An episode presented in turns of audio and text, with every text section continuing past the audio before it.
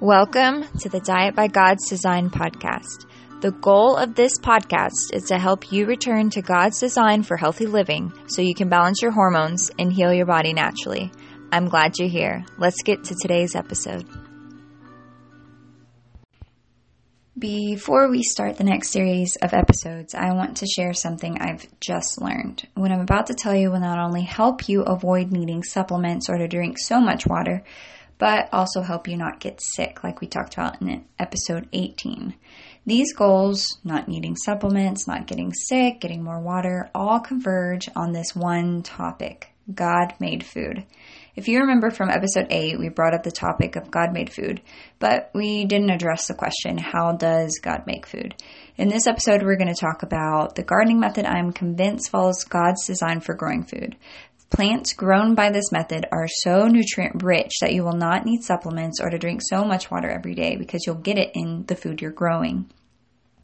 If we don't want to dish out the big bucks for making up what is lacking in the food we're eating from the grocery store, we must return to God's design for growing food. God's design for growing food. Recently, I listened to a summit on growing food. If you've ever dug into how to garden, you know that it can get very overwhelming. You have to balance the pH of your soil, test the soil to know which minerals are needed, fertilize your plants, irrigate them, spray for weeds and pests, and somehow have all the money to do this every year. After listening to several presenters on the summit, I was so overwhelmed. There was just too much to know, too much to do. However, the last presenter I listened to made me realize, like with dieting, there is a way that God has designed to grow food. In all these other ways are man's attempt to circumvent his design. It'd be much simpler if we just did it his way instead of tried to force our own.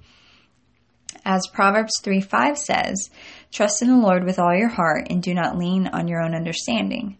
I believe we've been leaning on our own understanding of how to grow food. From testing the pH to spraying our plants with herbicides and pesticides, we have been forcing our own way in the garden. The result of this are foods that are more like cheap knockoffs than what God intended us to eat. These knockoffs will not provide our bodies the fuel we need, which is why we need supplements if we eat foods grown in soil that is not taken care of like God has designed the soil to be taken care of. So, how do we grow food by God's design? As with every topic, we should ask the question how does God do it? To answer this question, we must turn to the Bible and nature. How does God garden? How does He grow food? How does He feed His animals? The man who has been digging into these questions is a man named Paul, and I think I'm saying his last name right. Gautschi, Gautschi, Gautschi, something like that. Sorry, I messed that one up. But if you haven't heard of the Back to Eden gardening method, I highly, highly recommend watching it. You can watch it for free on YouTube by searching Back to Eden documentary. Paul answers the above questions in the Back to Eden documentary uh, about how does God garden, but I'm going to try to answer them briefly here. The Back to Eden gardening, gardening method. Paul in the documentary says that when we ask, when he asked the question of how God gardens, he realized that plants and trees grow in the forest all by themselves. No one waters them except God via rain. No one sprays them to kill the pests. No one tills the ground. Yet, amazingly, nature can grow the most beautiful and tasty things. So, what does nature do that we're missing? Paul observed that the floor of the forest were always covered. When you look at the floor of a forest, it is covered with all kinds of organic materials wood chips, branches, needles, dead grass, leaves, etc. Paul took this idea and started to cover his own gardens with wood chips. And to his surprise, the wood chips actually have been keeping his plants moist with having to water, made weeding much easier, nourished the ground to make rich, nutrient dense, and microbe rich soil, and prevented the ground from getting compacted. Wood chips also help maintain a balanced pH of 7 in the soil and the right amount of water to meet plants' needs. If water got too much, then the wood chips will brush off too much water, but while also absorbing enough water to keep the soil below wet and moist. If you watch the Back to Eden documentary, it's hard to dismiss, dismiss Paul's statements about wood chips in the garden. His garden is beautiful, and from it comes huge, healthy looking, sweet tasting produce. Furthermore, he's able to grow things in a soil that are believed to not be able to grow in his actual region. So, what Paul does to garden by God's design. Paul's methods are very simple. In the fall, he buries compost made from his leftover plants and other organic material in his garden. He covers the compost with wood chips. The rest of his leftover produce goes to the chickens. In the spring, he takes his chicken's manure, screens it, and use it, uses it for topsoil in his garden. He then sows his garden with heirloom seeds or seeds from his best crops from the prior growing season. He pulls back the wood chip cover to plant the seeds. Once the plants have grown taller than the wood chip layer, he fills in around the plants with the wood chips. If the wood chips are dry, he waters them. As the spring and summer go by, Paul weeds as needed and prays over his plants. He also waters when the soil is dry, which is very unlikely, he said. He also deals with bugs when they get, you know, when they get on the greedy side.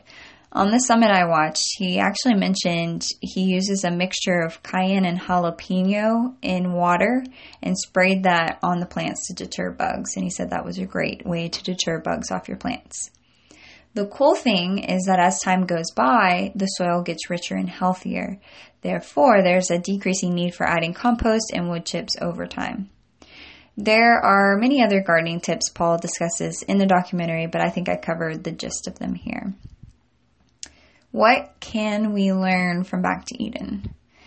If you watch the documentary, it might seem as if wood chips are the miraculous answer to all gardening issues. However, using wood chips does not completely remove the curse man received in the garden in Genesis 3:17 through 19. I believe Paul's faith and life of prayer are huge factors behind the success of his garden, like huge. God has truly blessed Paul's hard work in his garden. I want to emphasize here that Paul still has to pull weeds, fight pests, and follow the natural rules of each plant he grows. Natural rules like potatoes preferring being near a water source and rosemary preferring sandier soil, etc. Paul's method of using wood chips addresses how to best prepare the ground for growing nutritious, healthy plants. We still have to deal with weather challenges, pests, weeds, and a less than 100% yield. However, there are four things Paul has demonstrated with his garden. One, you must not lean on your own understanding of how growing works. If you want to garden by God's design, you must look to nature and mimic what He does without interfering with what you think is best. Two, though not every seed you plant will grow to the healthiest, most nutritious plant, you can trust God will meet your needs. Not only is God able to meet your needs through your garden, but also the needs of others in your community, like we read in Deuteronomy 24 19 through 21. And He also takes care of the bugs, too. Three, you can trust that God will bless your hard work. God will not bless laziness, aka expecting God to weed, God to take care of pests, or God to cover the ground. We work hard every year to garden by His design and leave the rest to Him in His timing. Lastly, but most importantly, you cannot grow without the grower. The main reasons for Paul's success is his hard work, patience, and dependence on God. He never would have been as successful as he has been if he tried to take God out of his gardening. It's because of God's presence that Paul's garden has been protected and nourished. God is the source of true growth, and if you try to take him out of it, you will fail. I want to also point out that there is nothing special about Paul and his back to Eden methods. All he did was observe nature and try to mimic it in his own garden. I'm very grateful that Paul did that and has graciously shared what he has learned about nature over the years. However, God is the source of the information Paul is sharing. So it's important to not get too caught up in what Paul does. Rather, we should do what Paul does and has done in that looking to how God designed nature to work and mimic it in our gardens. So what we end up with may not look exactly like Paul's garden, but the ideas that we can take from nature and how God's design for growing things works and applying that to our gardens, that's what we want to get at. So, how can you avoid not needing supplements or drinking so much water? If you don't want to take supplements or have to drink so much water every day, you must look to the food you're eating. Furthermore, if you want a diet by God's design to heal and nourish your body naturally, a huge factor of that is eating food that has been grown by God's design. The food grown by God's design is going to be the most nutritious, water dense, healthy food we can eat. This food will be the best food for our bodies, and we won't need anything else. We won't need supplements. No supplements, no need to drink eight glasses of water per day. Uh, you probably will still have to drink water, but not eight glasses of water per day. You're getting all your nutrients and most of your water from the produce you're eating from your garden. How to get the best food for your body. The best way is to grow your own food in a way that mimics nature. If you have a backyard, even if it's a small one, cultivate an area of it to grow food. Mimic nature by using cover, like wood chips, leaves, or grass, grass clippings, whatever you have. If you need wood chips, check out Chip Drop. If you don't have the space to grow, pray consistently for a place to grow a garden. Maybe God will connect you with a friend or church member who has a place for you to start a garden. It'd be really neat if you could start a garden at your church. You could work alongside other members of your church and potentially feed people from your community with it. That would be a cool ministry.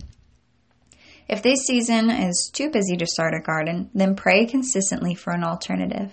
Maybe God will connect you with a local farmer who is already growing food by God's design, or maybe God will connect you with a friend or church member who is able to start a garden and wants to do it using natural methods. Side note, we're always going to be busy. Though there are some seasons that we really can't do anything, most of the time we just need to make the time. Even if you don't have the time or space to grow all your produce, you can do what you can and just start small. Don't start big, just start small and do one thing at a time. What my family and I are doing. Uh, speaking of busy, in our house, we're still trying to get our house reno done, but I've made a place to build up a good compost pile. So because I can't necessarily grow right away, I'm trying to build up the soil in, using a compost pile. I actually think it's half full right now, but my plan is to bury the compost in our yard to help it break down and enrich the soil. Some of that soil will be transferred to our growing site in the fall, hopefully, please Lord, uh, to prepare the soil for the spring. I hope to get some wood chips from family to place on top of the growing site to kill the grass and weeds, and I'll probably get some wood chips to put on top of the compost soil mix to keep grass and weeds from growing in that and stealing all the nutrients, of course.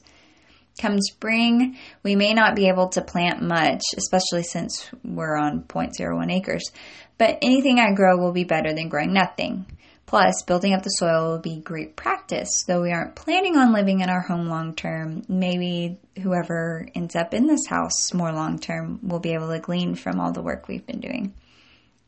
If you'd like to follow along our garden progress, I'm going to send updates to my email list. I'm working on making new emails to send to my list on the changes I'm making for my family to help nourish and keep us healthy all year long. Included in those emails will be some things you can do now to start gardening by God's design. So if this interests if this interests you, join my email. And you can join it on the blog page for this episode. So go to my blog and go to the most recent episode or find this episode in the search and you should be able to join my email on there that's all I have for you. I hope that you feel inspired to start your own garden and to garden and always ask yourself the question how did God design this to work? And always reform to God's design because God's design is going to be the best. All right, happy gardening. Before you go, can you help me out real quick and write a review or rate this podcast on the platform you're listening on? That way, this podcast can get out to more women who need to hear that they can heal their bodies naturally too. Thanks so much.